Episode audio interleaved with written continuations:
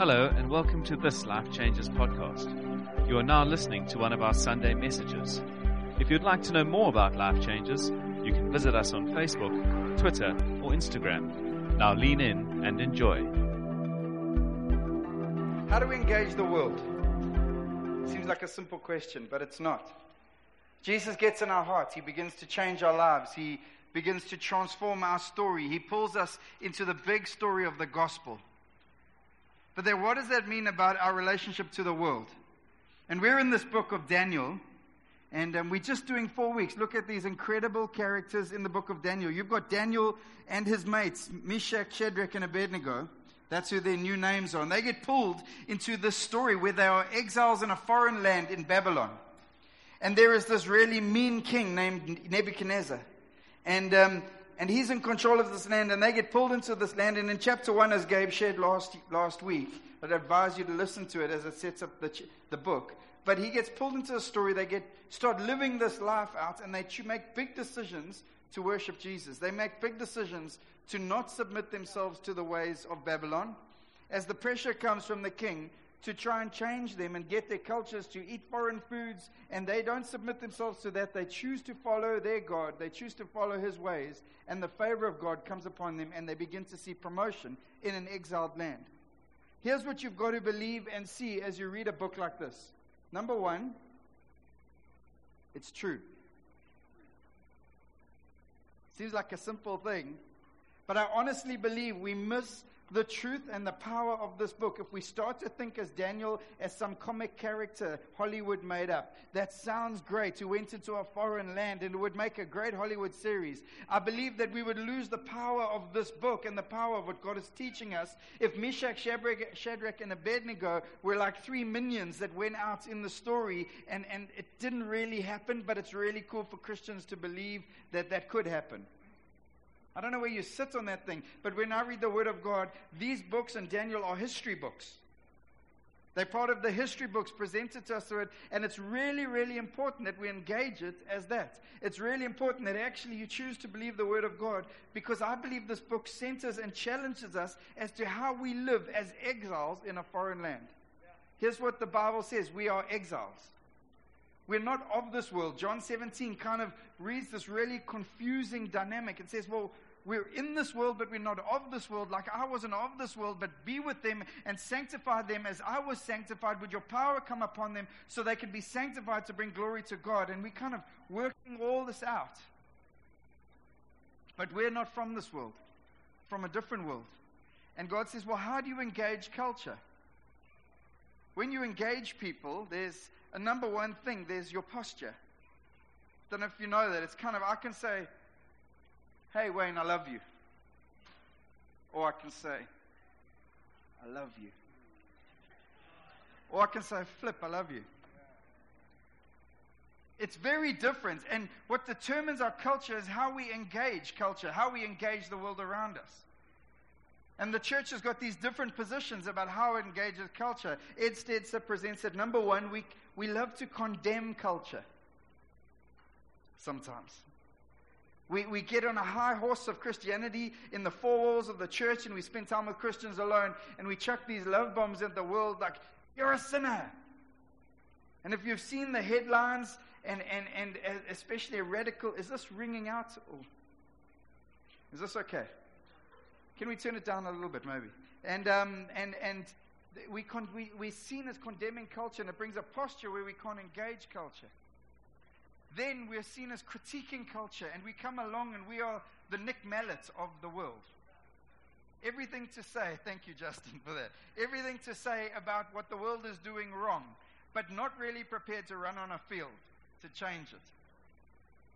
Then we go on these other two where we begin to copy culture, and that's a whole nother posture. We just become like the world, and we have no differences between us. And that's not what we're called to either. Or we consume. We are just of those, we consume the world. We're going to spend eternity with heaven, so let's just maximize our time on earth. But all of these positions affect our posture towards the world around us. And I would say, as Jesus left us this great commission that very much involves our engagement on the world around us, he wants us to get handles on how to engage the world around us. And I believe this book of Daniel gives us some incredible handles. Let me give you an example. In chapter 2, we're not going to read through the whole of chapter 2, but the king gets a bit mad. And he has this dream, and he says to all his wise men and the prophets and all the dudes in the land, he says, Hey guys, I need you to interpret my dream. And they're all like, Well, we've done that before, we can do this thing. And he says, But there's a little trick. You've actually got to tell me what the dream is. Uh, you're not just, I'm not going to tell you, you're not going to make it easy. And if you get it wrong, you're dead. And they say, But king, no one, the king has ever asked that of his wise men. No king has ever asked that of anyone. How can you ask that of us? He says, Well, actually, I am. And if you can't do it, you're all dead. He says, Gather up all the wise men, gather up all the satraps and all the, what these guys are called, get them together and kill them if they cannot interpret. And Daniel has been pulled into the story. He's been given a position of profile. And he hears of this because he's included in this group. And he says, Hey, king, can I have a moment? And it's an amazing thing as he navigates this section of scripture. It says this Daniel spoke to him, the king, with wisdom and tact, and then presents the dream, which has implications on the future kingdom and tells the future story of a coming king and restoration of a kingdom, but he presents it with wisdom and tact. I don't know about you, but I'm often embarrassed by Christians on Facebook. It's like, I don't know, it's like, you know, sometimes I've got three sisters. We did crazy things in our home sometimes. You know, you'd get a little bit embarrassed by your family sometimes. Is that not you? You've never had that. I've got three older sisters. They would sing, they would do crazy things. They're a little embarrassed. Sometimes I get a little embarrassed of my Christian family on Facebook, sometimes. Because it lacks wisdom and it lacks tact and it's this shotgun approach to the world out there and it's embarrassing because it's almost as if no one who's never no one who who it doesn't go to church is on facebook it's like facebook is purely for christians facebook isn't for christians people it's for the world we're just part of it which means we've got to understand our wisdom and our tact in engaging the world why because my life is for the gospel my life is for the gospel my life is for the glory of Jesus. My influence, whether it's on Facebook or the parents I meet at the school my kids go to, or what I do with my time and my energy, is for the glory of Jesus Christ, so that those who are far from Christ can come to Him and begin to walk a journey of becoming like Him. It's what my life is for. And um, Daniel walks this road and he says, Actually, I'm going to engage a furious king with wisdom and tact. And that's how I'm going to win him over. You know what happens? Daniel finds favor with the king again. And then we get to Daniel chapter 3. And it's an amazing chapter. And I want to paraphrase the first few verses, then read from verse 13. But this is what's happening in the situation. The king, King Nebuchadnezzar, and I'm going to give you some handles on what that king could be. But King Nebuchadnezzar makes this massive statue. He says, The people don't have enough things to do in their life. I'm going to build this massive statue. And then every time the harp, the lyre, the, the zither, what's it called? Zither. Zither. I don't know what that is. Anyone know what a zither is? It's a stringed. Michael can play it. And um, anytime any of these instruments ring out, I want every person, especially the lanis, the prefects, the guys who've put in positions of power, I want them to fall flat on their faces and worship this idol that I have now created, this new God. It's a decree. It's not an option. It's not a possibility. It's like if you feel like it, if it's convenient. If you are on the toilet, you are meant to fall flat on your face and worship this God. That's how serious it is. Okay, I didn't plan that part, but it would be appropriate. And it's radical. And then you encounter these three, because there's Daniel and then his three mates, whose name we, we see in chapter 1 Meshach, Shadrach, and Abednego commonly known as your shack, and a bungalow. All, they're the same guys, just different names. But they get this instruction and they get exposed because the world is watching. And this is where we get to. And it's verse 13 because the king hears that these guys who've been put in positions of power in Babylon, so they are exiles now in Babylon, and they are given positions of power, won't do what he's asked. Pick it up in verse 13. Can you stand with me? actually. Verse 13, halfway through. Furious with rage, Nebuchadnezzar summoned Shadrach, Meshach, and Abednego.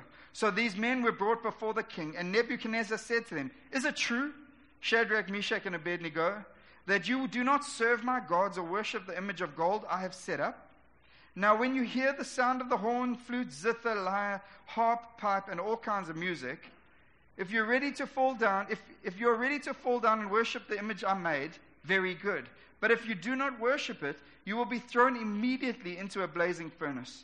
Then what God will be able to rescue you from my hand? The boys replied to him, King Nebuchadnezzar, we do not need to defend ourselves before you in this matter. If we are thrown into the blazing furnace, the God we serve is able to deliver us from it, and he will deliver us from your majesty's hand.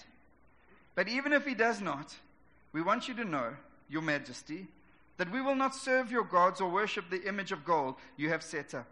Then Nebuchadnezzar was furious with Meshach, Shadrach, and Abednego, and his attitude toward them changed. He ordered the furnace heated seven times hotter than usual and commanded some of the strongest soldiers in his army to tie up Meshach, Shadrach, and Abednego and throw them into the blazing furnace.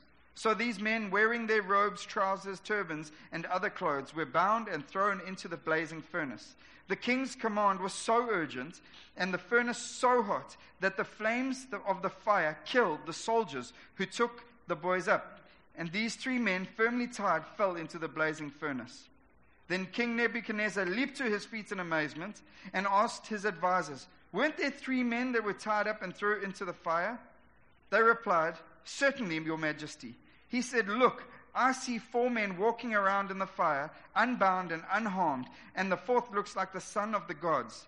Nebuchadnezzar then approached the opening of the blazing furnace and shouted, Shadrach, Meshach, and Abednego, servants of the Most High God, come out, come here. So Shadrach, Meshach, and Abednego came out of the fire, and the satraps, prefects, governors, and royal advisers crowded around them.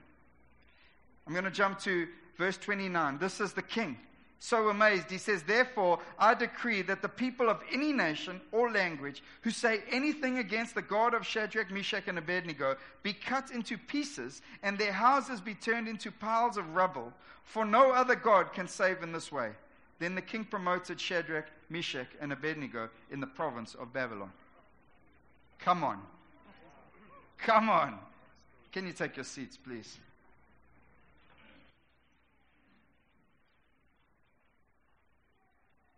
Here's the first point we worship before a watching world. We worship before a watching world. The world's always watching. These guys were going along with their business. They thought, actually, if we just carry on, don't change what we do, no one will notice that we don't worship the God of this world. And yet the world is watching what we do worship and what we don't worship. It says these amazing things. But there are some Jews upon you set, who you have set over the affairs of Babylon who pay no attention to you, your majesty.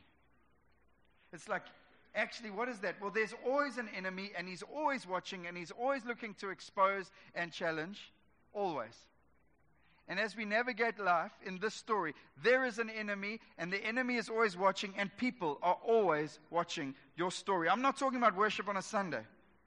See, I was part of a group of young guys worshiping radically at a church where there were probably 12, 1300 people in that meeting. And we had a visiting preacher, and he came, and, and we worshiped hard at the front. I was young, probably 15 years old, worshiping.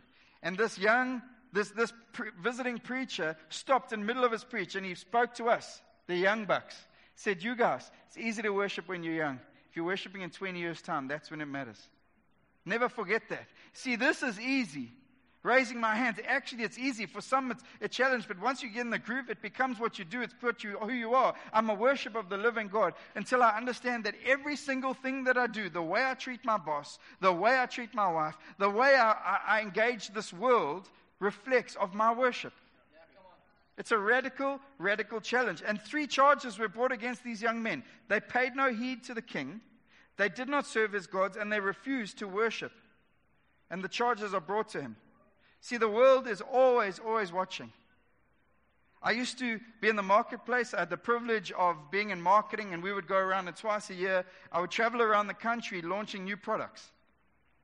And what would happen is we would come in as the young marketing guys, we would have the, the marketing spend, and we would take the sales forces out for lunch. It's what the normal thing was. And um, engaging people who were older than us, engaging people who had worked longer than us, had more experience than us. But we would launch the products as part of the Young Bucks coming, bringing the marketing deal around the country, and then we'd fly out. Fly in the morning, have, do the launch, do lunch, and fly out. And it was great. It was going well until I flew into one city. And um, just before I did my presentation for the new launch, I asked the guy there, I said, Hey, where are we going for lunch? And he gave me a name. That sounded quite more exotic than Burger King. Sounded more colorful than the beef baron. It, it, it sounded like there might be more entertainment there than just good steaks. So I asked him just before, I said, So tell me more about this place. He said, Well, just really good steaks. And it just didn't leave me. And I got up and I presented. And as we got down, he said, Come, let's go to lunch. I said, Is this a strip club? Well, really good steaks. No, is this a strip club? Yes. See, he had a sales team of 30 guys, and what would happen is the marketing guy would fly in every year, and the marketing guy would just accept that this team in this city were a bunch of guys, and they went to a strip club, paid for by their multinational company, and everyone was happy. And all of a sudden, two worlds collide. Poof. Mark, the believer who has seen the God of the miracles, who've done miracles, who'd seen his faithfulness and his goodness over many years since a 14 year old kid who'd been given this opportunity by God, confronted by a world that doesn't recognize my God, confronted by a God that world that worships themselves, engaging and, and brokenness throughout, those two worlds collide in a moment. And you've got decisions to make. And I just said to this guy, by the grace of God, we're not going to that restaurant. He said, What do you mean we're not going to the restaurant? I said, I'm not paying for you, these 30 men to go to lunch at a strip club because I'm not going to a strip club. And he, he, he engaged in a, a colorful manner back towards myself and then decided to phone my MD, who, by the, fa- by the grace of God, I'd found favor with. An amazing lady, a tough lady, a corporate lady, but she backed me to get that role. And she backed me. And so what happened is we went to another restaurant. Lunch was a bit awkward for myself as I had 30 angry men looking at me. I had stolen their party plans. And uh, we ate lunch. I didn't get a lift with them to the, to the airport. I caught a taxi and I flew out of there. And um, you know what? I'm so grateful to God for that. See, at the time, I wasn't going to be a preacher. That wasn't a story I would tell from a pulpit one day. It was just a normal guy getting on with normal life, facing a reality that we live in a world that is foreign to the world that God has pulled me into. It's just normal. I didn't want a preaching story. It was just, I, I was ambitious. There were, and there were a whole bunch of King Nebuchadnezzar shouting. Let me tell you what they look like. They look like self. The fact that I like being liked. Maybe that's not you, but I do. I like being liked. I like it if people like me. I grew up as a young kid and I would do stupid things so that my friends would like me. Once I jumped off the roof of a double story building because my friends dared me and I knew I'd get a laugh. I landed, hit my own head on my own knees, and it was out cold. Only for the neighbor downstairs to find me lying on their lawn like this. Didn't know how I got there, but I jumped off their roof. Because at eight years old, before the grasp of Jesus in my life had got a hold of my identity that was desiring people to like me, I would do crazy things. So when you're faced with a situation like this, that I'm in a foreign city and no one will know about it, none of my friends will know about it, and probably my church leaders won't, leaders won't know about it, what do you do? What about another Nebuchadnezzar? One called man's opinion. It's a big one. Sometimes we, we spend our lives and we spend so much of our integrity trying to please people we don't even like. Let's be honest. And we've got to get over these things. Why? Because there's a king and his glory at stake. What about ambition? The king Nebuchadnezzar of ambition. I was an ambitious young corporate guy climbing a corporate ladder that needed to jump through some hoops to climb a corporate ladder because I thought that was my life. And all of a sudden, I'm engaging a senior man, senior in position to myself. I'm fighting him on an issue of morality. It's not a great career move. What about another king that maybe is a little honest for you, but I was a 24, 25 year old man who'd never been to a strip club and I was inquisitive? I'll be honest. There was something inside him that said, flip, great excuse to go and do something I probably, my inquisitive nature, and, and, and want to just see. Just being honest. Is that too honest for you? Your pastor might want to go see something that the world thinks is great. I'm grateful to say I've never been to a strip club. But it doesn't mean there was a Nebuchadnezzar shouting at me in that moment. And I tell you this story not to bring any glory to myself, but I didn't know at that time what God had for me. I didn't know that we would stand here this time. All I knew was I was 25 years old and I had to make a decision for God or not for God. That's it. You make a decision. And don't tell me that the king told me I have to do it. No, the king will always tell you what you but God always has another way. Always. And this book challenges us. And here's the thing the world is always watching. They're watching us worship. Point number one. Point number two is what we bow to, we will end up bound to. Gabe said, wow, because he actually gave me the point. Put it there, buddy. there we go. It's a good one it's a good one. What we bow to, we will always end up bound to. Always. And here comes the call. But if you do not worship it, you will be thrown immediately into a blazing fire. Then what God will be able to rescue from my hand? Well, I would say if they did worship it, if they did worship it, how much worse? And these three young men, the Bible, the commentators say that they were all probably about 18 years old. They had their whole life in front of them. Let me tell you what would have gone through my head at 18 years old. Surely God wants me to stay alive for his glory.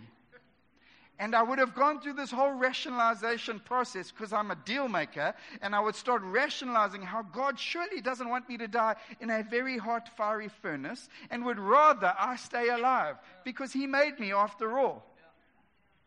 We're good at this, guys. We do it all the time. And all it is is compromise that waters down any faith story and potential and power. It does. What is the big issue here? Who is God? That's what Daniel's all about. Not who is this king. No, I so know who God is. I don't care who this king is. But the kings are loud, and they're loud in our ears. And no one's denying that these pressures exist, and they're often a little bit different, and they take on different forms and shapes. Let me help you and give you a handle on what it looks like at the end of November. It looks like Christmas parties. Oh, Mark, you're touching out. No, no, I'm being serious. I was in that world for 10 years. Every year, the Christmas party was the thing. And what happened at Christmas party stayed at Christmas party. That's the world I lived in, guys. At 24 years old, I would go into meetings in the advertising world and I was offered cocaine multiple times. My excuse to not do it was I've got such small nostrils it wouldn't work anyway. And I really do. They're the smallest nostrils you've ever seen in your life. It was just the strategy God gave me to contend with that challenge. But Christmas parties were like, and I didn't realize, ah, as I entered in, I love a Joel. I love a Joel. So the first year in the marketing world, I thought, hey, I'll put my hand up. I'll be on the party. They needed someone from first year who was first year in the business. I'll be on the organizing party until I realized this was more than just a Christmas party. It started at 12 o'clock, and by 4 o'clock, everyone was smashed, and anything was up for grabs. Like anything. Like, let's put your work colleague on a table. I'm going to suck a tequila out of your navel because it's Christmas party. and I'm not judging the world. My job is not to judge the world. My job is not to condemn the world. My job is to bring him glory. My job is to walk a road in a tough world that collide at certain moments in our life that look like a fiery furnace. And you've got decisions to make. Are you going to be that guy? That, that prude? You're going to be that guy who, who's going to step away when actually the party's just heating up. And at about quarter to five, my very first Christian Christmas party, not Christian party, I, I, I, began to walk a road that felt like a very long road of loneliness as I slunk out. I wasn't there condemning, you sinners, I'm leaving. No, God says wisdom and tact. In a moment when everyone's smashed, don't try to engage.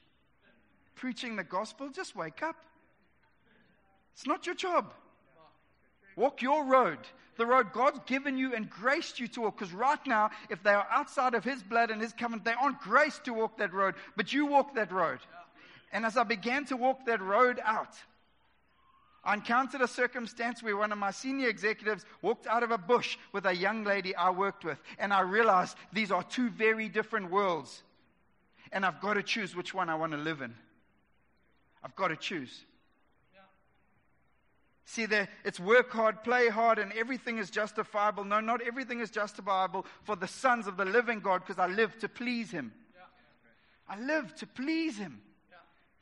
At 14 years old, I encountered the king. I, I, I wanted to run away so many times because at times it was hard because following Jesus offends my need to be needed, my need to be liked, my need to be understood. I like being understood, and yet a lot of my friends who I've walked with for 30 years do not understand me.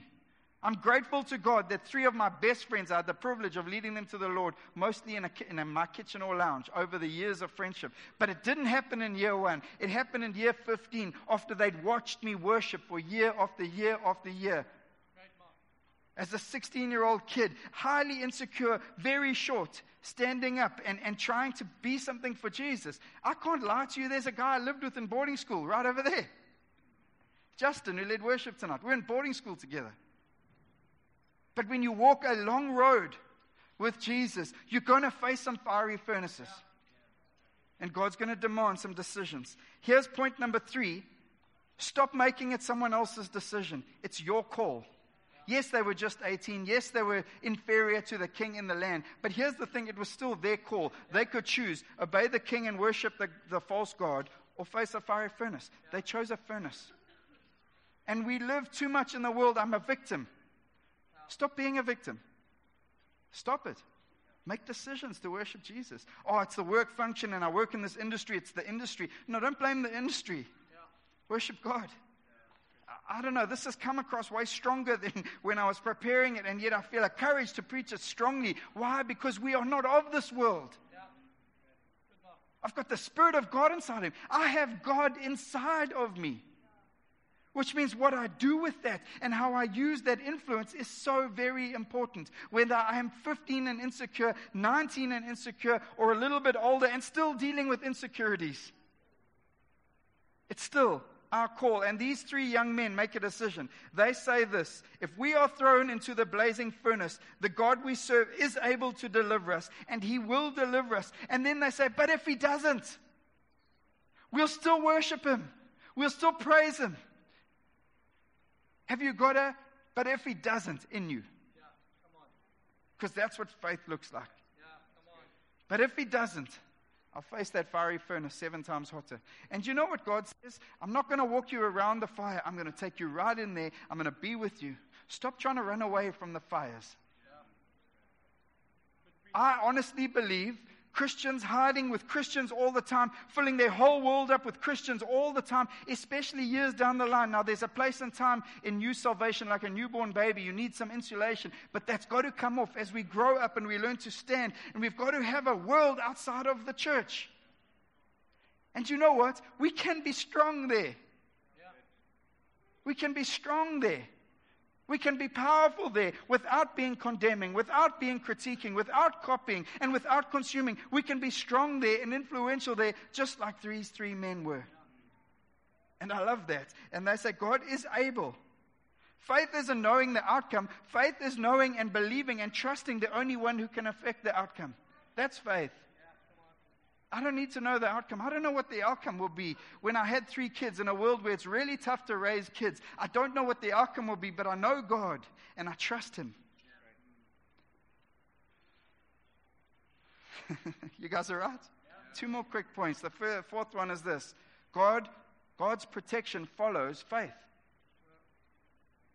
God's protection didn't kick in. And as they were walking and standing there, deciding to walk into a fiery furnace, like, God, I need your thing, and a supernatural suit of anti fire retardant came upon them. And they thought, well, I'm going to say, no. With their clothes and their rags, they walked in to the hottest fire.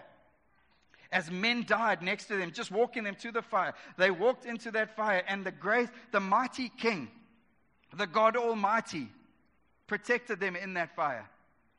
You want the protection of the living God? Stop hiding from fires and walk with Him where He leads you, even if it doesn't make sense to our little minds. Stop working it out and self rationalizing every other decision we can make and trust Him. Daniel is such an offensive gospel book. It's offensive to me. Why? Because it's offensive to everyone around me. People I love, people I've walked with for year after year of year. You go back to your 20 year reunion. When your 10 year reunion, you were a sales marketing manager, and at your 20 year reunion, you're a preacher. Perspectives change. People stop asking you stories like what you've done the last few years. They don't want to know you've been preaching the gospel. But God. Point number five is this God's promotion follows faith. I don't know about you, but I want the promotion of the living God. Supernatural promotion, the things only God can do. In my business, whether you're in business, I want the deals that only God could bring. Whether you're in the, in the, in the education industry, you want the kids that everyone else has given up on, but you want to see that favor come upon them. See, it says, Then the king promoted Shadrach, Meshach, and Abednego in the province of Babylon. In the exile, in a foreign land, they get promoted. I want the promotion of God. See, here's the thing as you think about that. I reckon if they'd bowed their knee, they'd done a good job, they probably would have got a promotion in time anyway. But it would have been a natural thing, a man made thing. I want the promotion of the living king where it doesn't make sense and no one's going to understand, but God brings promotion. I want that. You know where it comes? After faith. And here's a, script, a, a, a quote that I'm going to end on that has stirred me. It's a book that I read many years ago. Jim Cymbala from a book called Fresh Wind, Fresh Fire. And he says this as he was processing his life. He says, I despaired at the thought that my life might slip by without seeing God show himself mightily on my behalf. I want a Shadrach, Meshach, Abednego story in my life.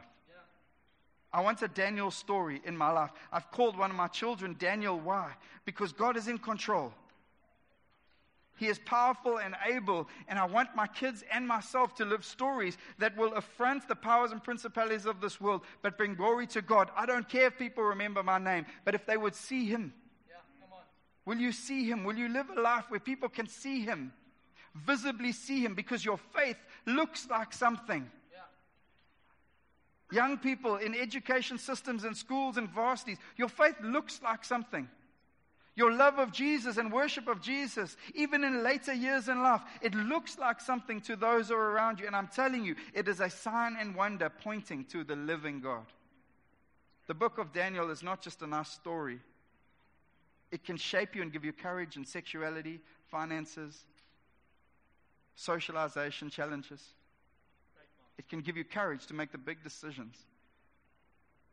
It's not even about is it sin or not a sin? Yes, there is sin and it's, it'll rip apart, but there is a God who I want to live for. I want to die for. And if the gospel demands that I would die for him, I, I, I want to do that because I will spend an eternity with him.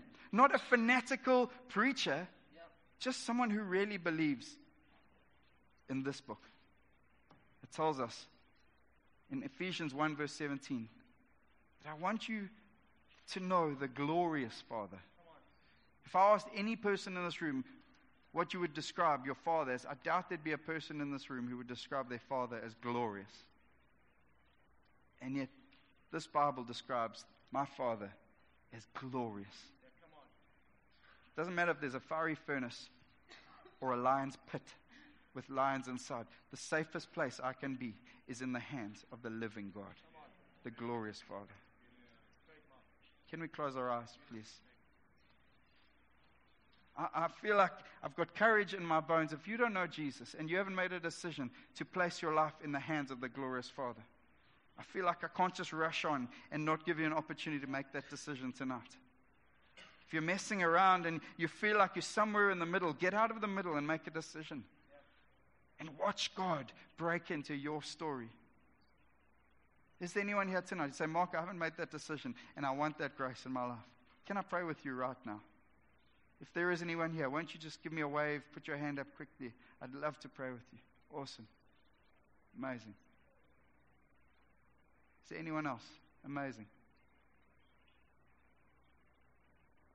Jesus, the same King, the same Father, the same power that was with Meshach, Shadrach, and Abednego in a blazing fire, seven times hotter than any fire, is with these amazing men today and today and woman washes them clean.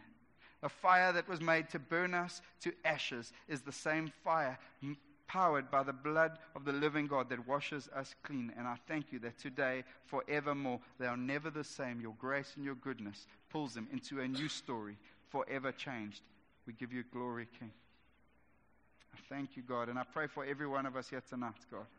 We read these books of Daniel, Meshach, Shadrach, and Abednego, and there's something inside of us that goes, I want to live that life. I want to stop wimping out. I want, to, I want my faith to look like something that draws people to the living God. I pray, God, start with us. Start with us. For some, it's decisions on how we run the finances of our business. For others, it's decisions on environments we can place ourselves in right now, and environments we just can't. But I pray, living God, would your power be upon us to walk this life for your glory, King.